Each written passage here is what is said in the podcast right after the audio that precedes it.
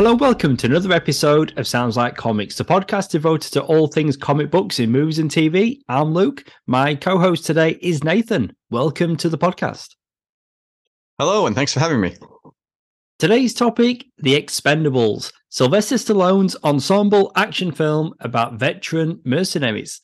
The film co stars an ensemble cast of mostly action film actors consisting of Jason Statham, Jet Li, Dolph Lundgren, Randy Couture, Terry Crews, Steve Austin, Mickey Rourke, and Bruce Willis. This is your warning. We will be talking spoilers. This this film didn't occur to me for the longest time. There is a comic. There is a prequel comic, and I think they may have done additional comics as well of The Expendables. Here we are. This is a film. I mean, it came out in 2010. I was so excited. You know, growing up watching action films in the 80s and 90s, and these guys, for the most part, were coming together on screen for the first time. So my excitement level was at an all-time high. How about yourself? Yeah, absolutely. I think everyone was um, champing at the bit for this movie. Um, when news news of it broke and that it was happening, everyone who watched 80s and 90s tough guy films just rejoiced because it was going to be, like you say, this this mass grouping of all these tough guys on the on the one in the one movie on, on the same screen and everyone just lost their collective crap everyone was like so amped and I was no exception. I was I grew up watching like you know Chuck Norris and Arnie and Sly and just all those guys. So uh, Van Damme and you know you name it. Like I I was all about it. So I was pretty keen to see it too. I've got to be honest. I kind of knew that already. I just I just wanted you to to say, just for, for the listeners, I thought you would be a good guest to have on this particular episode, just knowing, like me, you're you're a big fan. I mean, since the Expendables, we've had Escape Plan, Arnie, mm. Stallone together. Mm. We've had a film where it's Arnie and Jackie Chan. You know, so these guys have come together frequently since. Mm. Again, going back to when this first came out, we yeah, and I, and we I, hadn't seen it. No, and I, I think the rumor uh, or the story I heard surrounding the Expendables is that Stallone, a lot of his buddies were just not getting much work. Uh, the work was drying up. So all these tough for all these tough guy uh, types. So he thought, well, I'll create a franchise where I can give all my friends some employment and get them some work. And I think that was the impetus for getting getting the movie together. Yeah, I mean, for Dolph Lundgren, so he plays Gunnar Jensen. This mm. was his first theatrically released film since 1995, and that was the Keanu wow. Reeves film, Johnny Mnemonic. It had been such a long time, but I've got some information here on the development because what I like doing, I mean, obviously we watch films for enjoyment, but whenever we're going to do a review, it's always good to get some additional information. And I find, and I find myself sometimes going on a bit of a deep dive and finding out, okay, so we've seen the film, but what happened before the film? How did we get here? In mid 2005, writer David Callaham submitted the first draft of a mercenary inspired action film titled Barrow to Warner Brothers as part of his blind commitment deal with the studio at the time. Callaham revised the script two more times and submitted his third final revision in early 2006 Having expressed interest in doing an ensemble film, Stallone reviewed Callaham's third and final revised draft of Barrow and used it as a starting point for The Expendables. And then Stallone took it from there because not only is he leading the ensemble, Stallone directed this film as well. So he was very hands on with directing, starring, the script. Screenplay, and you're right. Yep. You're right. He did make a point of wanting to bring his buddies into this film. And again, you know, talked about uh, Dolph, guys that had not been on the big screen. None of the guys in this film have really stopped working, but they've been going mm. direct to home release or direct to DVD Blu-ray. That's, that's yeah, they were just hustling. What, yeah, that's what they were doing. So they, were, they weren't necessarily out of work actors, but they weren't on the big screen like they were back with this film.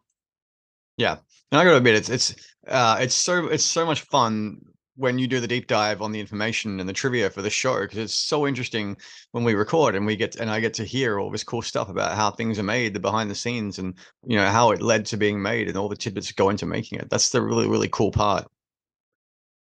The Expendables received mixed reviews with praise towards the action sequences and cast performances. It was commercially successful, opening at number one at the box office in the United States, the UK, China, India, and grossed a total of 274 million worldwide. And that was on a budget of 80 million. Wow. So it more than made back its bank.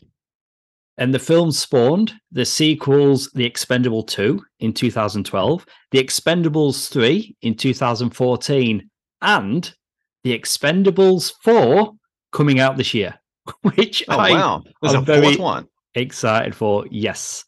And Stallone, Statham, the guys are back. They're all coming back for the fourth.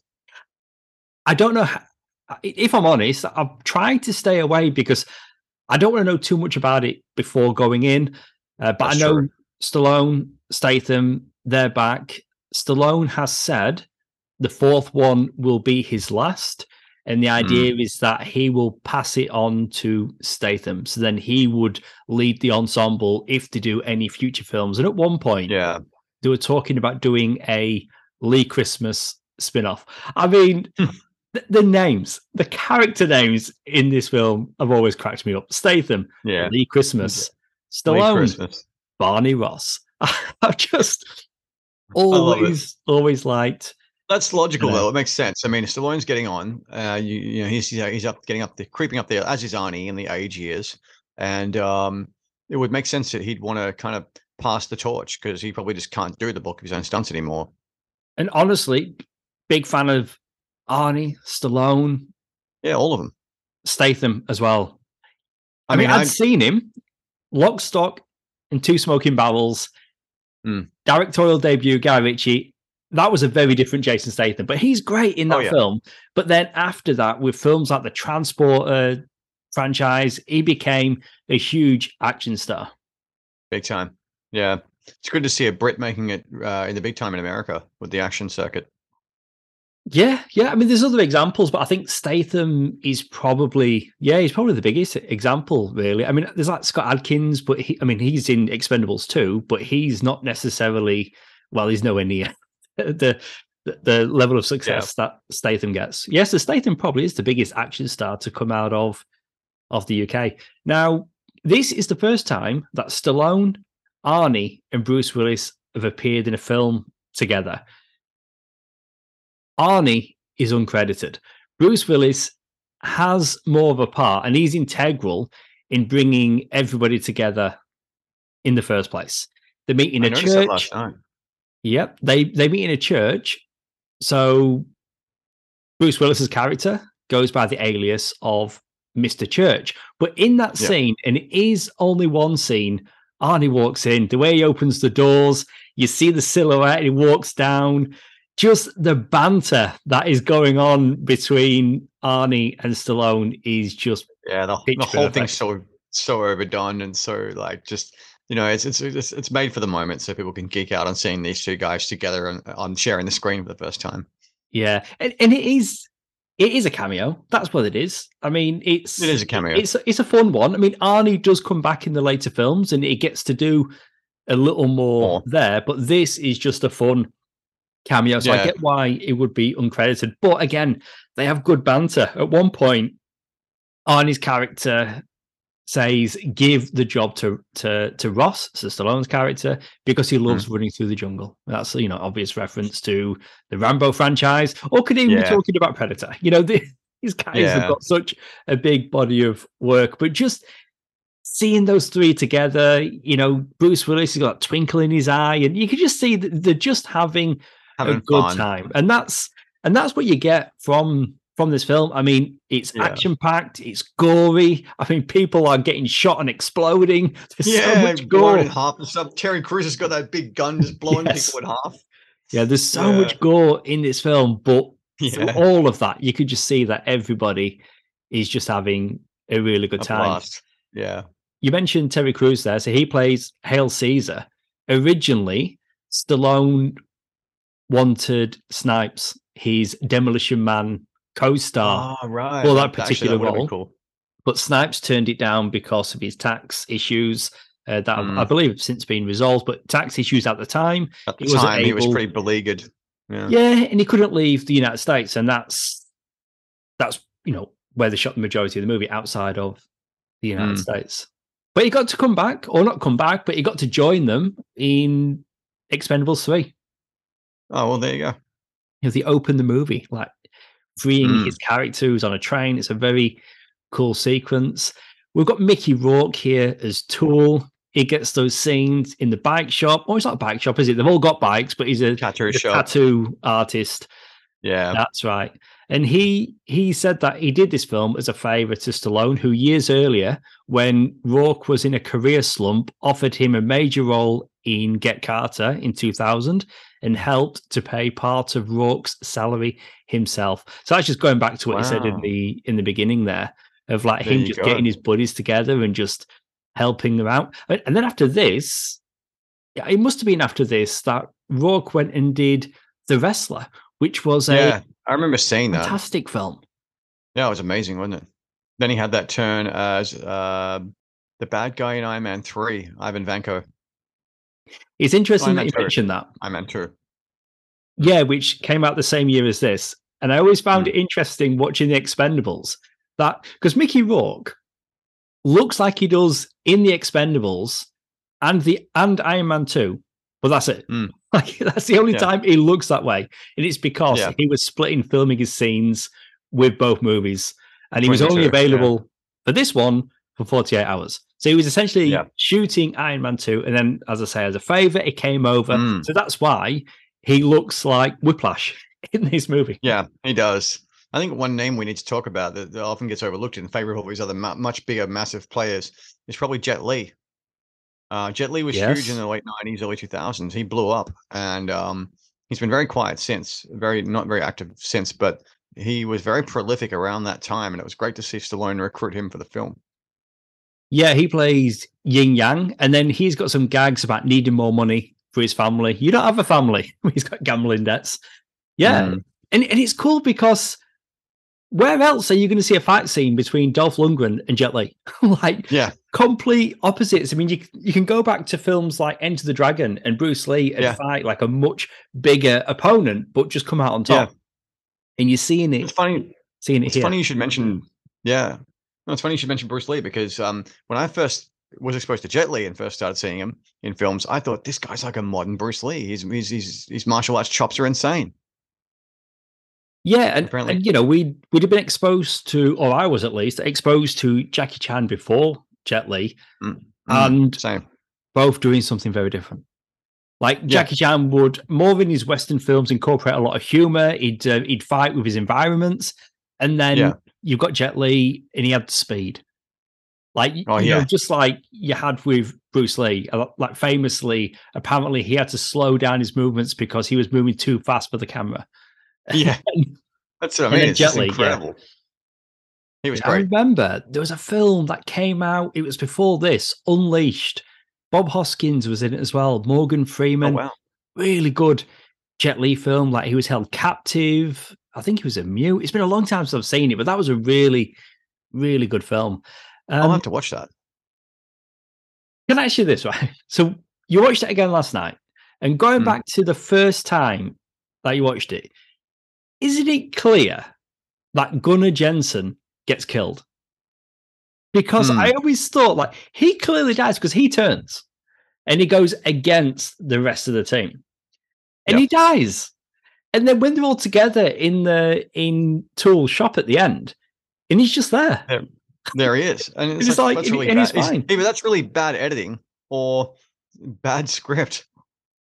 Well, I mean, it's one of those things where it didn't really flow the way that it should because Mm. it's not like a fake out. Like it is as if that character dies. But because Mm. I was so happy to see that he was still alive, I've Mm. always just gone with it. But when looking into it, his character was killed in the first draft, but was Ah, but then they changed it so it could be brought back for the sequel, which I'm sure Dolph would go. have been very happy about. So that, Oh, yeah, yeah, so maybe that's that that's what it is. I mean, just seeing Hmm. those guys together. I mean, years later, we'd get Dolph and Sly back together in Creed 2, which was fantastic. I Yeah. really enjoyed seeing them back together. I think one of the good one of the good moments is like when they take off in the in the big plane at the end of the first film, and Statham and and um Stallone had that buddy kind of buddy buddy moment where they do the, the fist bump, and then they they they fly off like a pair of old dogs, you know, like road dogs. It's very, very cool. Um, Lee Christmas gets a love interest, Charisma Carpenter, Cordelia from Mm-hmm. Yep. Buffy. So there's that cool Yep. scene where she's got that asshole boyfriend. Lee goes out to her place, finds him on the basketball court, takes him and his mates down. Excellent. Yeah, that's cool. It's a really good scene with uh, Mm. with Statham there. The big bad though, Eric Roberts as James Munroe. Like he brings such a level of cheese to this role. Like there's just He something does. about Eric Roberts, but tonally it fits this film perfectly. And I really like what he was uh, doing here, but he wasn't necessarily their first choice. I mean, they were looking at other people like Robert De Niro, Al Pacino, Oh, Ben yeah. Kingsley, Ray All Liotta. names. They were all considered, but Stallone is the one that decided he wanted to cast his specialist co-star Eric Roberts. So It's funny 'cause again, every time Stallone's bringing people together from who he's worked with. Like he wanted Snipes from Demolition Man. There was rumors Mm. of Sandra Bullock at the time. it's just a also who, isn't it? The, Demolition Man. the whole movie. So who's who? The whole movie has more names than a phone book in it. Like it's just, it's everyone that's the Stones ever worked with, and it's just like, um, so you always get the sense that he was ringing everyone around, going, "Hey, you want to make a movie?" You know? And then what do they do with the second one? They go even bigger. And Jean Mm. Claude Van Damme, who Stallone did approach for this film, Yep. uh, reasons he, he didn't take the role. Chuck Didn't Norris, even get? Yeah, was Chuck just about to the second did he even one. get Chuck Norris? yeah, Yep. Chuck Norris is in the second one. Yeah, Sick. oh man, it, but you're right. It really is a who's who. But with James Munroe, he is the big bad. But you've also got General Garza, played by David Zayas. Mm. Interestingly, both Roberts and Zayas, who played the villains in this film, played the same Batman villain, Sal Maroni, in two different incarnations. Zayas Ah, played Maroni in Gotham, and Roberts played Maroni in The Dark Knight. So there you go. There you go. Bit of a bit of trivia. It's funny. The, there's, it's funny. There's that link because I was just thinking. Uh, every time I saw Roberts on screen last night, he just screamed Harvey Dent. He, I just looked at him and he just screamed Two Face every time I saw him. Maybe it was the Yeah. suit. I don't know.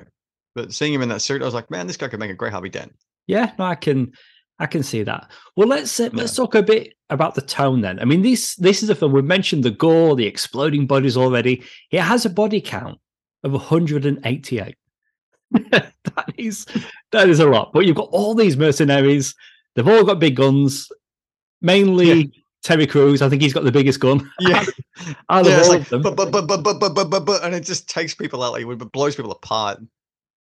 But tonally, it went on a bit of a bit of a journey. Producer Avi Lerner decided to cut the film down to two versions: a PG-13 rated version and an R-rated version, both of which were screen tested, and the R-rated one was officially released. Lerner had considered cutting down the violence because of the success of recent PG-13 action films like Die Hard 4.0, The Dark Knight, Lerner has claimed that Sylvester Stallone's previous film, Rambo, which came out in 2008, could have been even more successful had it not contained such extreme violence and gore. That Rambo film, Rambo 4, is my favorite. It is next level.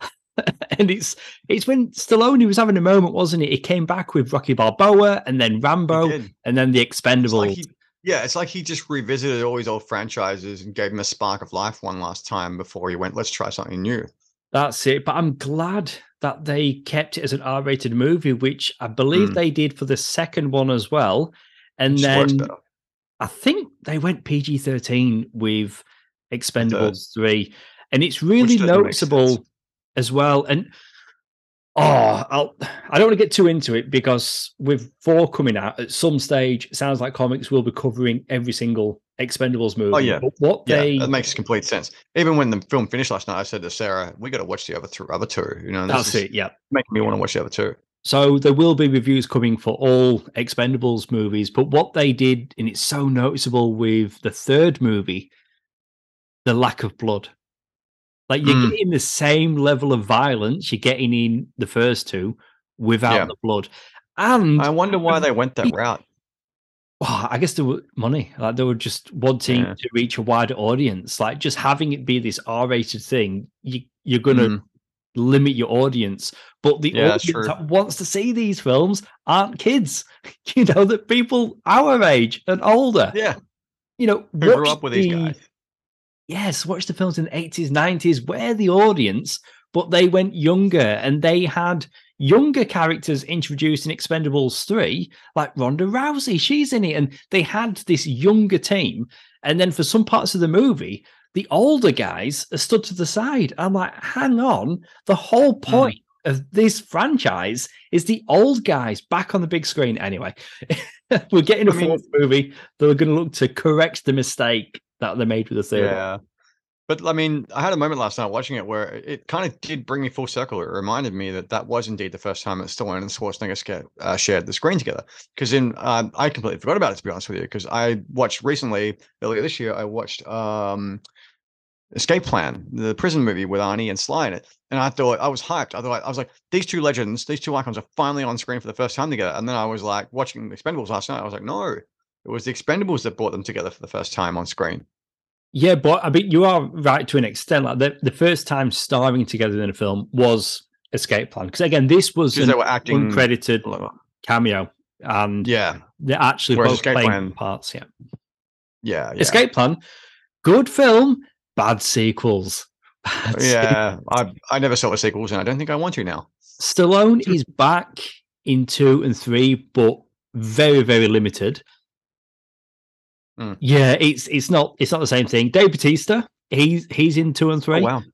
So Okay. you know, they're still getting some decent names, but it's not what you got with that first movie. See, there's a name, Dave Batista. They could probably get him to do Expendables four. He's a big enough guy, and and probably The Rock, Dwayne Johnson. Those kind of guys are, are the new school or new era of the action man. So they could probably enlist them. Yeah, I I mean maybe. I mean, yeah, yeah. I just like it being like the old guard, and I guess Stallone still agree with leaving, you. the losing guard, losing some of that. I guess if Statham is going to lead the team in a potential five onwards, ah, we'll just They're the kinds of dudes he'll go for. Yeah. wait and wait and see. Now the score, always like the score. Did you recognize the composer Brian Tyler? I did not No. let me tell you about Brian Tyler. In his 24 year career, he has scored seven installments of the Fast and Furious franchise, Rambo, Eagle Eye, the Expendables trilogy, Iron Man 3, Now You See Me, Avengers, Age of Ultron with Danny Elfman, Crazy Rich Asians, and the Super Mario Brothers movie, among others. This guy is so prolific. He also rearranged the current fanfare of the Universal Pictures logo, originally composed by Jerry Goldsmith for Universal Pictures' 100th anniversary, which debuted with The Lorax, the animated movie that came out in 2012. He Wow. There's more. He composed the 2013 to 2016 Marvel Studios logo, which debuted with Thor the Dark World in 2013, which he also composed the film's score. He's also behind soundtrack of many TV series, including Yellowstone. He previously worked with Stallone on Rambo in 08. Due to time constraints, Stallone didn't actually get to listen to Tyler's score until the film was completed. But no doubt he was happy with the end result. And that is a little bit about Brian Tyler. I mean, the guy has done so much and he's he's showing no signs of slowing down. Man, prolific is the word. Uh, It's almost an understatement. I mean, if you think, like again, just going back to the Marvel Studios logo, for three years, every MCU film you watched, it was his music that you was hearing with that. Is that the logo. one where the logo kind of it takes you into a deep dive through the letters, and then you start seeing all the action through the letters come through the screen? Yep, it's that one. Yeah. Yeah, yeah. Oh, wow. So good. Yeah, the music, the visuals, amazing. I think he's uh, in terms of, of, of composers. I can only think of two others who are as prolific or as revered, probably as him, and that would be probably obviously Danny Elfman, then Hans Zimmer. They're the only the two names that come to mind. Maybe Graeme Revell, but they're the names that come to mind. You know, a big one, and I guess it's the the, the type of films that we cover on this podcast. But the mm. most prolific composer is James Horner. James yeah, Horner you mentioned him. has come up on the podcast more than any other. But that is very impressive. Uh, Brian mm. Tyler, good stuff. So the Expendables, if you're going to rate this film out of five, look, I'm. I think it's fair to say probably, probably. I want to say late fours or five, but I, I, that's too indecisive. So I'm going to come in at five, um, because it's just fun. It's a fun romp you can't go wrong with all these old school guys from from you know the old Vanguard getting together and just howling about and knocking about on screen. All the dudes you grew up watching, you know, um, all the names are there, and it's just a fun time. Uh, the explosions, the violence, it's over the top. It's uh, it's just it's funny that there's that one moment where like uh, Stone Cold Steve Austin's like working Arnie over uh, into the tunnels, and he said, "Who sent you?" Trying to interrogate him, and he says, "Your hairdresser." That cracked me oh, up laughing, we and we, we both fell out of laughing. We didn't even yeah. mention Stone Cold again. Oh well, there you go. He got cast. a little. he got a little reference. Stone Stone Cold's in there, but um, yeah, look, man, like five out of five. It's just a it's a lot of fun, and I mean, maybe the sequels might might not garner that that kind of score. Maybe they might dip a little with that with, with the scores. I guess we'll we'll, we'll see when we do our, our, reviews of those and get around to it. But certainly the first one, five out of five. It's just an enjoyable romp. Going back to 2010, watching this for the first time, it was such a unique experience. Now, I've seen this film so many times since, most recently for this and I've got to be honest, a lot's happened in you know 13 years. Like, yeah. it was the first time for these guys, and then we got sequels. So the shine has gone away a little bit, but just still, you know, holding on to like the feeling of watching it that first time. So I thoroughly enjoyed it, and it, and it works because of the the cast, the action, the dialogue. It's very fitting of 80s, 90s action films. It's obviously what they were were going for. For me, when they did the Expendables 2, that's the one that for me delivered on the promise of what this film could have been. So the mm. second one, like I'm showing my cards early before we even review that film. The second one is by far my favorite. I love the Expendables 2. But this film, this film, it's a very high four. It's a solid four out of five. Like I always enjoy watching it. But again, like that novelty is not quite there anymore. But that scene in the church with the three, that never gets old. And four is not to be sneezed at. We say threes uh, I recommend. So absolutely, yeah, brilliant. four out of five. That is that is a a good score. Absolutely. Well, that's it for our episode all about the Expendables. If you want to contact us about this episode or request a topic for an upcoming show, you can find us on Facebook as Sounds Like Comics Podcast. Nathan, thanks for being on the show today. Thank you very much for having me. Always a pleasure, never a chore. As always, thanks for tuning in. We'll see you next time.